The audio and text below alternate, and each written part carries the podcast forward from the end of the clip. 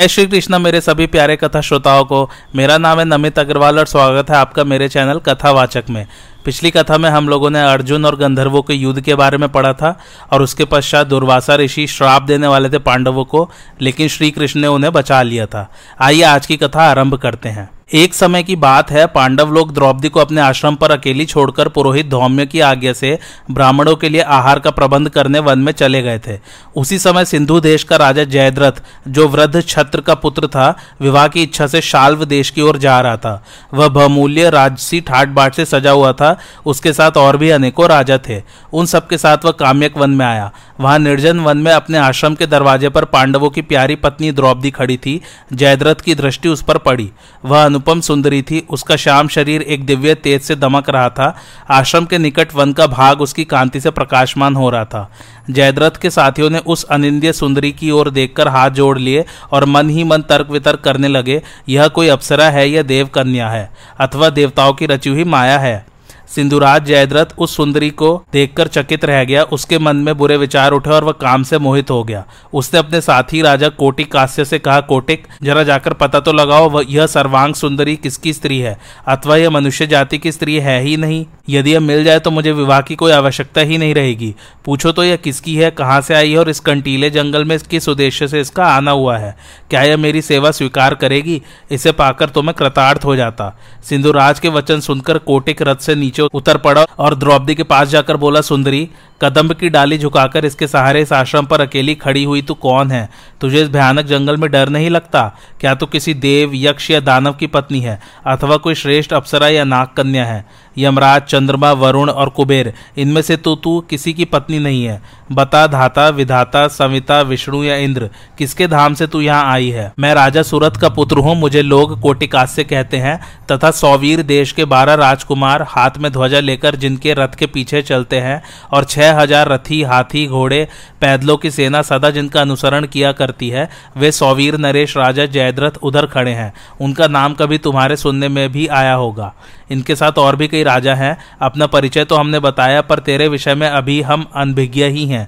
अतः बता तू किसकी पत्नी है और किसकी सुपुत्री? कोटि कासे के प्रश्न करने पर द्रौपदी ने एक बार धीरे से उसकी ओर देखा और कदम की डाली का सहारा छोड़कर अपनी रेशमी चादर संभालते हुए नीची दृष्टि करके कहा, राजकुमार, मैंने अपनी बुद्धि से विचार कर अच्छी तरह समझ लिया है कि मेरी जैसी स्त्री को तुमसे बातचीत करना उचित नहीं है, पर यहाँ इस समय दूसरा कोई पुरुष या स्त्री मौजूद नहीं है जो तुम्हारी बात का जवाब दे सके। इसलिए बोलना पड़ा है, मैं अपने पातिव्रत धर्म का पालन करने वाली स्त्री हूँ, सो भी इस समय अकेली हूँ। इस वन में अकेले तुम्हारे साथ कैसे बात कर सकती हूँ? परंतु मैं तुम्हें पहले से ही जानती हूँ कि तुम राजा सूरत के पुत्र हो और तुम्हारा कोटि कास्य नाम है, इसलिए तुमसे अपने बंधु और विख्यात वंश का परिचय दे रही हूँ। मैं राजा द्रुपद की पुत्री हूँ, मेरा नाम कृष्णा है, पाँच पांडवों के साथ मेरा विवाह हुआ है, वे इंद्रप्रस्थ के रहने वाले हैं, उनका नाम भी तुमने सुना होगा। अब तुम सब लोग अपने वाहन खोलकर यहाँ उतरो, पांडवों का आतिथ्य स्वीकार कर फिर अपने अभीष्ट स्थान को चले जाना। उनके आने का समय हो गया है। धर्मराज अतिथियों के बड़े भक्त हैं, आप लोगों को देखकर बहुत प्रसन्न होंगे। द्रौपदी कोटि काश्य से ऐसा कहकर अपनी पढ़ कोटी में चली गई। उसका उन लोगों पर विश्वास हो गया था, अतः उनके अतिथि सत्कार की तैयारी में लग गई। कोटि काश्य राजाओं के पास गया और द्रौपदी के साथ जो कुछ बात हुई थी, वो सब कह सुनाई। उसकी बात सुनकर दुष्ट जयद्रथ ने कहा, मैं स्वयं जाकर द्रौपदी को देखता हूँ। वह अपने छह भाइयों को साथ लेकर जैसे भेड़िया सिंह की गुफा में प्रवेश करे, उसी प्रकार पांडवों के आश्रम में घुस आया और द्रौपदी से बोला, सुंदरी, तुमसे यही कहना है कि पांडवों के पास अब धन नहीं रहा, वे राज्य से निकाल दिए गए, अब इनकी सेवा करना व्यर्थ है। इतनी भक्ति से जो तुम इनकी सेवा करती हो, उसका फल तो केवल क्लेश ही होगा। तुम इन पांडवों को छोड़ दो और मेरी पत्नी होकर सुख भोगो। मेरे साथ ही संपूर्ण सिंधु और सौवीर देश का राज्य तुम्हें प्राप्त होगा। रानी बनोगी। जयद्रथ की बात सुनकर द्रौपदी का हृदय काप उठा, उसकी भय रोष से तन गई। सहसा उस स्थान से वह पीछे हट गई। उसके इस प्रस्ताव का तिरस्कार करके द्रौपदी ने बहुत कड़ी बातें सुनाई और बोली, खबरदार, फिर कभी ऐसी बात मुँह से मत निकालना। तुझे शर्म आनी चाहिए। मेरे पति महान यशस्वी हैं, सदा धर्म में स्थित रहने वाले हैं। युद्ध में यक्षों और राक्षसों का भी मुकाबला कर सकते हैं। ऐसे महारथी वीरों की शान के खिलाफ ओछी बातें कहते हुए तुझे लज्जा नहीं आती?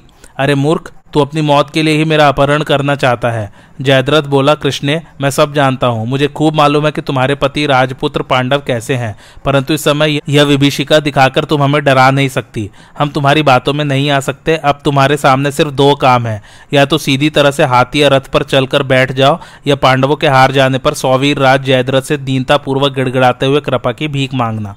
द्रौपदी ने कहा, मेरा बल, मेरी शक्ति महान है, किंतु सौवीर राज की दृष्टि में मैं दुर्बल सी प्रतीत हो रही हूँ। मुझे अपने ऊपर विश्वास है। यो ज़ोर ज़बरदस्ती करने से भी मैं जयद्रथ के सामने कभी दीन वचन नहीं बोल सकती।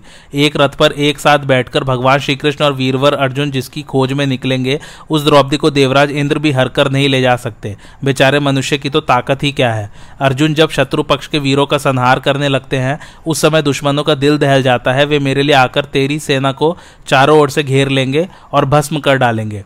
यदि मैंने कभी मन से भी अपने पूजनीय पतियों का उल्लंघन नहीं किया, यदि मेरा अखंड पातिवृत्य सुरक्षित हो तो इस सत्य के प्रभाव से आज मैं देखूँगी कि पांडव तुझे जीतकर अपने वश में करके ज़मीन पर घसीट रहे हैं। मैं जानती हूँ तू नृशंस है, मुझे बलपूर्वक खींच कर ले जाएगा, मगर इसकी भी कोई परवाह नहीं। मेरे पति कुरुवंशी वीर शीघ्र ही मुझसे मिलेंगे और उनके साथ मैं पुनः इसी काम्यक वन में आकर रहूँगी। तदंतर द्रौपदी ने देखा, जयद्रथ के आदमी मुझे पकड़ने आ रहे हैं, तब वह डांट कर बोली, खबरदार, कोई मुझे हाथ न लगाना। फिर भयभीत होकर उसने अपने पुरोहित धौम्य मुनि को पुकारा। तब तक जयद्रथ ने आगे बढ़कर द्रौपदी के दुपट्टे का छोर पकड़ लिया। द्रौपदी ने उसे ज़ोर से धक्का दिया। धक्का लगते ही पापी जयद्रथ जड़ से कटे हुए वृक्ष की भांति ज़मीन पर गिर पड़ा। फिर बड़े वेग से उठकर उसने द्रौपदी का दुपट्टा पकड़ लिया और उसे ज़ोर ज़ोर से खींचने लगा।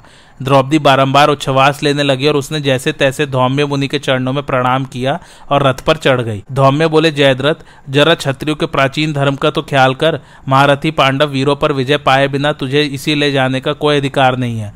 पापी, धर्मराज आदि पांडवों से मुठभेड़ हो जाने पर तुझे इस नीच कर्म का फल मिलेगा। इसमें कोई भी संदेह नहीं है।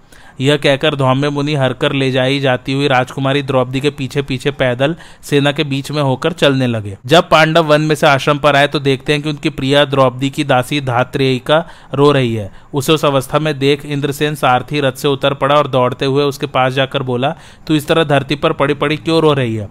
तेरा मुँह सूखा हुआ है, दीन हो रहा है, उन निर्दयी और पापी कौरवों ने यहाँ कर राजकुमारी द्रौपदी को कोई कष्ट तो नहीं दिया? दाई बोली, इंद्र के समान पराक्रमी इन पाँचों पांडवों का अपमान करके जयद्रथ द्रौपदी को हर ले गया है। देखो, अभी उसके रथ की लीके और सैनिकों के पैरों के चिन्ह नए बने हुए हैं। अभी राजकुमारी दूर नहीं गई होगी, जल्दी रथ लौटाओ और जयद्रथ का पीछा करो। अब यहाँ अधिक देर नहीं होनी चाहिए। पांडव बारंबार क्रुद्ध सर्प की भांति फुफकार छोड़ते और अपने धनुष का टंकार करते हुए उसी मार्ग से चले। कुछ ही दूर जाने पर जयद्रथ की फौज के घोड़ों की टापों से उड़ती हुई धूल दिख पड़ी। उन्होंने पैदल सेना के बीच में जाते हुए धौम्य मुनि को भी देखा, जो भीम को पुकार रहे थे। पांडवों ने मुनि को आश्वासन दिया कि अब आप सुखपूर्वक चलिए। फिर जब उन्होंने एक ही रथ में अपनी प्रियतमा द्रौपदी और जयद्रथ को बैठे देखा तो उनकी क्रोधाग्नि प्रज्वलित हो उठी। फिर तो भीम, अर्जुन, नकुल और सहदेव सबने जयद्रथ को ललकारा। पांडवों को आया देख शत्रुओं के होश उड़ गए। पैदल सेना तो बहुत डर गई, हाथ जोड़ने लगी। पांडवों ने उसे तो छोड़ दिया, किंतु शेष जो सेना थी, उसे सब ओर से घेर कर इतनी बाढ़ वर्षा की कि अंधकार सा छा गया। तब सिंधुराज ने अपने साथ के राजाओं को उत्साहित करते हुए कहा, शत्रुओं के मुकाबले में डटकर खड़े हो जाओ, दौड़ो, मारो। फिर उस युद्ध में महान कोलाहल आरंभ हो गया। शिबी, सौवीर और सिंधु देशों के सैनिक महाबलवान व्याघ्र के समान भीम, अर्जुन जैसे उत्कट वीरों को देखकर दहल उठे। उन्हें बड़ा विषाद होने लगा। भीम पर अस्त्र शस्त्रों की वर्षा होने लगी, किंतु वे विचलित नहीं हुए। उन्होंने जयद्रथ की सेना के अग्रभाग में स्थित सवार सहित एक हाथी और चौदह पैदलों को गदा से मार डाला। अर्जुन ने पाँच सौ महारथी वीरों का संहार किया, युधिष्ठर ने 100 योद्धाओं का नाश किया, नकुल हाथ में तलवार ले रथ से नीचे कूद पड़ा और शत्रुओं के मस्तक काटकर इस भांति बिखेर दिए, जैसे बीज बो रहा हो। सहदेव ने अपना रथ हाथी सवारों से भिड़ा दिया और जैसे कोई शिकारी पेड़ पर बैठे हुए मोरों को मार मार कर गिरावे, उसी प्रकार बाड़ों से उन्हें गिराने लगा। इतने में त्रिगढ़ देश का राजा धनुष लेकर अपने विशाल रथ से नीचे उतर पड़ा और गदा के प्रहार से राजा युधिष्ठिर के चारों घोड़ों को मार डाला। उसको अपने निकट आया देख राजा युधिष्ठिर ने अर्धचंद्राकार बाढ़ से उसकी छाती को चीर डाला। इससे वह रक्त वमन करता हुआ गिरकर मर गया। घोड़े मर जाने से युधिष्ठिर अपने सारथी इंद्रसेन के साथ रथ से उतरकर सहदेव के विशाल रथ पर बैठ गए। भीमसेन ने देखा, मेरे ऊपर राजा कोटे कोटे कांस्य चढ़ा आ रहा है। उन्होंने छुरा मारकर उसके सारथी का मस्तक काट लिया, किंतु उसे पता तक न चला। सारथी के मरने से उसके घोड़े रणभूमि में इधर उधर भागने लगे। कोटे कांस्य को विमुख होकर भागते देख भीम ने प्रास नामक शस्त्र से उसे मार डाला। अर्जुन ने अपने तीखे बाड़ों से सौवीर देश के बारह राजाओं के धनुष और मस्तक काट लिए। उन्होंने शिवी और इक्ष्वाकु वंश के राजाओं का तथा त्रिगर्त और सिंधु देश के नरपतियों का भी संहार किया। इन सब वीरों के मारे जाने पर जयद्रथ बहुत डर गया। उसने द्रौपदी को नीचे उतार दिया और स्वयं प्राण बचाने के लिए वन की ओर भाग गया। धर्मराज ने देखा कि धौम्य को आगे करके द्रौपदी आ रही है तो सहदेव के द्वारा उसे रथ पर चढ़वा लिया। युद्ध समाप्त होने पर भीम ने युधिष्ठर से कहा, भैया शत्रुओं के प्रधान प्रधान वीर मारे गए, बहुत से इधर उधर भाग भी गए हैं। आप नकुल, सहदेव और महात्मा धौम्य मुनि के साथ आश्रम पर जाइए और द्रौपदी को शांत कीजिए। मैं तो उस मूर्ख जयद्रथ को जीवित नहीं छोड़ सकता। भले ही वह पाताल में जाकर छिप गया हो अथवा स्वयं इंद्र सारथी बनकर उसकी सहायता करने आ गया हो। युधिष्ठर ने कहा महाभाव भीम, यद्यपि सिंधुराज जयद्रथ बड़ा दुष्ट है तो भी बहन दुशला और यशस्विनी गांधारी का ख्याल करके उसको जान से मत मारना। तदंतर राजा युधिष्ठिर द्रौपदी को लेकर पुरोहित जी के साथ आश्रम पर आए। वहाँ मार्कंडेय, मुनि तथा और भी बहुत से ब्राह्मण ऋषि द्रौपदी के लिए शोक कर रहे थे। जब उन्होंने पत्नी सहित धर्मराज को लौटते देखा और उनके मुख से सिंधु तथा सौवीर देशों के वीरों की पराजय का समाचार सुना तो सब लोग बहुत प्रसन्न हुए। राजा उन ऋषियों के साथ बाहर बैठे और द्रौपदी ने नकुल सहदेव के साथ आश्रम में प्रवेश किया। इधर भीम और अर्जुन को यह पता मिला कि जयद्रथ एक कोस आगे निकल गया है, तब वे अपने ही हाथों से घोड़ों को हाँकते हुए बड़े वेग से दौड़े। यहाँ अर्जुन ने एक अद्भुत पराक्रम दिखाया। यद्यपि जयद्रथ दो मील आगे था तो भी उन्होंने अभिमंत्रित किए हुए बाढ़ चलाकर उसके घोड़ों को मार डाला। घोड़ों के मरने से जयद्रथ बहुत दुखी हुआ और अर्जुन को ऐसे अद्भुत पराक्रम करते देख उसने भाग जाने में ही अपना उत्साह दिखाया। वह वन की ओर दौड़ने लगा। अर्जुन ने देखा, जयद्रथ तो अब भागने में ही अपना पराक्रम दिखा रहा है तो उन्होंने उसका पीछा करते हुए कहा, राजकुमार, लौटो लौटो, तुम्हारा भागना उचित नहीं है। कैसी बल पर पराई स्त्री को ज़बरदस्ती ले जाना चाहते थे? अरे, अपने सेवकों को शत्रुओं के बीच में छोड़ कैसे भागे जा रहे हो? अर्जुन के इस प्रकार कहने पर भी सिंधुराज नहीं लौटा। तब महाबली भीम ने वेग से दौड़कर उसका पीछा किया और कहा, खड़ा रह खड़ा रह। अर्जुन को जयद्रथ पर दया आ गई, उन्होंने कहा, भैया, उसे जान से न मारना। भीम और अर्जुन दोनों भाइयों को अपने वध के लिए तुले हुए देख जयद्रथ बहुत दुखी हुआ और घबराहट छोड़कर प्राण बचाने की इच्छा से बहुत तेज़ी से भागने लगा। उसे भागते देख भीम भी रथ से कूद पड़े और वेग पूर्वक दौड़कर उसकी चोटी पकड़ ली। फिर क्रोध में भरे हुए भीम ने उसे ऊपर उठाकर ज़मीन पर पटक दिया और खूब कचुमर निकाला। उन्होंने उसका सिर पकड़कर कई चपत लगाए। जब उसने पुनः उठने की कोशिश की तो उसके सिर पर लात जमा दी। वह बहुत रोने चिल्लाने लगा तो भी भीम से दोनों घुटने टेककर उसकी छाती पर चढ़ गए और घूसों से मारने लगे। इस प्रकार बड़े ज़ोर की मार पड़ने से जयद्रथ उसकी पीड़ा सह न सका और अचेत हो गया। फिर भी भीम का क्रोध अभी शांत नहीं हुआ। तब अर्जुन ने उन्हें रोका और कहा दुशला के वैधव्य का ख्याल करके महाराज ने जो आज्ञा दी थी, उसका भी तो विचार कीजिए। भीमसेन ने कहा, इस नीच पापी ने क्लेश पाने के अयोग्य द्रौपदी को कष्ट पहुँचाया है, अतः मेरे हाथ से इसका जीवित रहना ठीक नहीं है। लेकिन क्या करूँ? राजा युधिष्ठर सदा ही दयालु बने रहते हैं, और तुम भी नासमझी के कारण मेरे ऐसे कामों में बाधा पहुँचाया करते हो। ऐसा कहकर भीम ने जयद्रथ के लंबे लंबे बालों को अर्धचंद्रकार बाढ़ से मूड़कर पाँच चोटियाँ रख दी और कटु वचनों से उसका तिरस्कार करते हुए कहा, अरे मूढ़ यदि तू जीवित रहना चाहता है तो मेरी बात सुन। तू राजाओं की सभा में सदा अपने को दास बताया कर, यह शर्त स्वीकार हो तो तुझे जीवनदान दे सकता हूँ। जयद्रथ ने स्वीकार किया। वह धूल में लथपथ और अचेत सा हो गया था। वह धरती पर से उठने की चेष्टा करने लगा। यह देख भीम ने उसे बांधर उठाकर अपने रथ पर डाल लिया। फिर अर्जुन को साथ लिए आश्रम पर युधिष्ठर के पास आए। भीमसेन ने जयद्रथ को उसी अवस्था में धर्मराज के सामने पेश किया। वे हंस पड़े और कहा अच्छा अब इसे छोड़ दो। भीम ने कहा, द्रौपदी से भी यह बात कह देनी चाहिए। अब यह पापी पांडवों का दास हो चुका है। उस समय द्रौपदी ने युधिष्ठर की ओर देखकर भीमसेन से कहा, आपने इसका सिर मोड़कर पाँच चोटियाँ रख दी है, तथा यह महाराज की दास्ता भी स्वीकार कर चुका है, अतः अब इसे छोड़ देना चाहिए। जयद्रथ बंधन से मुक्त कर दिया गया। उसने विवल होकर राजा युधिष्ठिर को तथा वहाँ बैठे हुए सभी मुनियों को प्रणाम किया। दयालु राजा ने उसकी ओर देखकर कहा, जा, तुझे दास भाव से मुक्त कर दिया, फिर कभी ऐसा न करना। तू स्वयं तो नीच है ही, तेरे साथी भी वैसे ही नीच है। तूने पराई स्त्री को अपनाने की इच्छा की, धिक्कार है तुझे। भला तेरे सिवा दूसरा कौन मनुष्य इतना अधम होगा जो ऐसा खोटा कर्म करे? जयद्रथ, जा, अब कभी पाप में मन न लगाना, अपने रथ घोड़े और पैदल सब साथ लिए जा। युधिष्ठर के ऐसा कहने पर जयद्रथ बहुत लज्जित हुआ, वह चुपचाप नीचा मुँह किए चला गया। पांडवों से पराजित और अपमानित होने के कारण उसे महान दुख हुआ, अतः अपने निवास स्थान को न जाकर वह हरिद्वार चला गया। वहाँ भगवान शंकर की शरण होकर उसने बहुत कड़ी तपस्या की। शिवजी उस पर बहुत प्रसन्न हुए, उन्होंने प्रत्यक्ष प्रकट होकर उसकी पूजा स्वीकार की और स्वयं वर मांगने को कहा। जयद्रथ ने कहा, मैं युद्ध में रथ सहित पाँचों पांडवों को जीत लूँ, यही वरदान दीजिए। भगवान शंकर बोले, ऐसा नहीं हो सकता।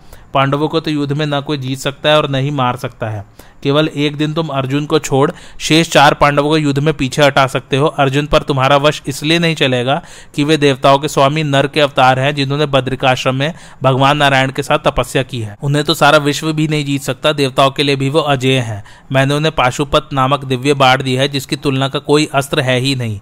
इसी प्रकार उन्होंने अन्य लोकपालों से भी वज्र आदि महान अस्त्र शस्त्र प्राप्त किए हैं। इस समय दुष्टों का नाश और धर्म की रक्षा करने के लिए भगवान विष्णु ने यदुवंश में अवतार लिया है, उन्हीं को लोग श्रीकृष्ण कृष्ण कहते हैं। वे अनादि, अनंत, अजन्मा, परमेश्वरी, वक्षस्थल पर श्रीवत्स चिन्ह और अंगों पर सुंदर पीताम्बर धारण किए, श्याम सुंदर श्री कृष्ण के रूप में सदा अर्जुन की रक्षा करते हैं। इसलिए अर्जुन को देवता भी नहीं हरा सकते। फिर मनुष्य में ऐसा कौन है जो उन्हें जीत सकेगा? ऐसा कहकर पार्वती सहित भगवान शंकर वहाँ से अंतर्धान हो गए और मंदबुद्धि राजा जयद्रथ अपने घर को चला गया। पांडव लोग उसी काम्यक वन में निवास करते रहे। महर्षि लोग पांडवों पर आए हुए संकट के कारण बारंबार शोक प्रकट कर रहे थे। उनमें से मार्कंडेय जी को लक्ष्य करके युधिष्ठर ने कहा, भगवान, आप भूत, भविष्य और वर्तमान सब कुछ जानते हैं। देवर्षियों में भी आपका नाम विख्यात है। आपसे मैं अपने हृदय का एक संदेह पूछता हूँ, उसका निवारण कीजिए। यह सौभाग्यशालिनी द्रुपद कुमारी यज्ञ की वेदी से प्रकट हुई है। इसे गर्भवास का कष्ट नहीं सहना पड़ा। महात्मा पांडु की पुत्रवधु होने का भी गौरव इसे मिला है। इसने कभी भी पाप या निंदित कर्म नहीं किया है। यह धर्म का तत्व जानती है और उसका पालन करती है। ऐसी स्त्री का भी पापी जयद्रथ ने अपहरण किया। यह अपमान हमें देखना पड़ा। सगे संबंधियों से दूर जंगल में रहकर हम तरह तरह के कष्ट भोग रहे हैं। अतः पूछते हैं, आपने हमारे समान मंद भाग्य पुरुष इस जगत में कोई और भी देखा या सुना है? मार्कंडेय जी बोले, राजन, श्री रामचंद्र जी को भी वनवास और स्त्री वियोग का महान कष्ट भोगना पड़ा है। राक्षस राज दुरात्मा रावण मायाजाल बिछाकर आश्रम पर से श्री रामचंद्र जी की पत्नी सीता को हर ले गया था। युधिष्ठर ने पूछा, मुनिवर, मैं पुण्य कर्म श्री रामचंद्र जी का चरित्र कुछ विस्तार के साथ सुनना चाहता हूँ। अतः आप बताइए कि श्री रामचंद्र जी किस वंश में प्रकट हुए? उनका बल और पराक्रम कैसा था? साथ ही यह भी कहिए कि रावण किसका पुत्र था और उसका श्री रामचंद्र जी से क्या बैर था? मार्कंडेय जी बोले, रावण के जन्म की कथा सुनो। संपूर्ण जगत की सृष्टि करने वाले स्वयंभू ब्रह्मा जी रावण के पितामह थे। उनके परम प्रिय मानस पुत्र पुलत्स्य जी थे। पुलत्स्य की पत्नी का नाम था गौ। उससे वैश्रवण, अर्थात कुबेर नामक पुत्र हुआ। वह पिता को छोड़कर पितामह की सेवा में रहने लगा। इससे पुलत्स्य को बड़ा क्रोध हुआ और उन्होंने योग बल से अपने आप को ही दूसरे शरीर से प्रकट किया। इस प्रकार आधे शरीर से रूपांतर धारण कर पुलत्स्य जी विश्रवा नाम से विख्यात हुए। वे कुबेर पर सदा कुपित रहा करते थे, किंतु ब्रह्मा जी उस पर प्रसन्न थे, इसलिए उन्होंने उसको अमरत्व प्रदान किया। धन का स्वामी और लोकपाल बनाया। महादेव जी से उसकी मित्रता कराई और नलकुबर नामक पुत्र प्रदान किया। उन्होंने राक्षसों से भरी लंका को कुबेर की राजधानी बनाया और उन्हें इच्छानुसार विचरने वाले एक पुष्पक नाम का विमान दिया। इतना ही नहीं, ब्रह्मा जी ने कुबेर को यक्षों का स्वामी बना दिया और उसे राज राज की उपाधि भी दी। पुलस्य के आधे देश से जो विश्रवा नाम का मुनि प्रकट हुए थे, वे कुबेर को कुपित दृष्टि से देखने लगे। राक्षसों के स्वामी कुबेर को यह बात मालूम हो गई कि मेरे पिता मुझ पर नाराज़ हैं, अतः वे अब उन्हें प्रसन्न रखने का प्रयत्न करने लगे। उन्होंने तीन राक्षस कन्याओं को पिता की सेवा में नियुक्त किया। वे बड़ी सुंदरी और नाचने गाने में निपुण थी। तीनों ही अपना भला चाहती थी, इसलिए एक दूसरी से लाख डांट रखकर सदा महात्मा विश्रवा को संतुष्ट करने का प्रयत्न किया करती थी। उनके नाम थे पुष्पोत्कटा, राका और मालिनी। मुनि उनकी सेवाओं से प्रसन्न होकर प्रत्येक को लोकपालों के समान पराक्रमी पुत्र होने का वरदान दिया। पुष्पोत्कटा के दो पुत्र हुए रावण और कुंभकर्ण। इस पृथ्वी पर इनके समान बलवान दूसरा कोई नहीं था। मालिनी से एक पुत्र विभीषण का जन्म हुआ। राका के गर्भ से एक पुत्र और एक पुत्री हुई। पुत्र का नाम खर था और पुत्री का नाम शूरपणखा विभीषण इन सब में अधिक सुंदर, भाग्यशाली धर्म रक्षक और सत्कर्म कुशल था। इसके पश्चात की जो कथा है, पूरी रामायण की, वो मैंने ऑलरेडी इस चैनल में पढ़ रखी है। इसके 62 एपिसोड्स है टोटल मैं लिंक फिर भी डाल देता हूँ, मैं पहले एपिसोड का लिंक डालूँगा इसमें, और फिर आप वहाँ से आगे देख सकते हैं पूरी रामायण। आज की कथा आप लोगों को कैसे लगी, मुझे कमेंट करके ज़रूर बताइए, और मेरे चैनल कथावाचक को लाइक शेयर और सब्सक्राइब ज़रूर कीजिए। थैंक्स फॉर वॉचिंग धन्यवाद।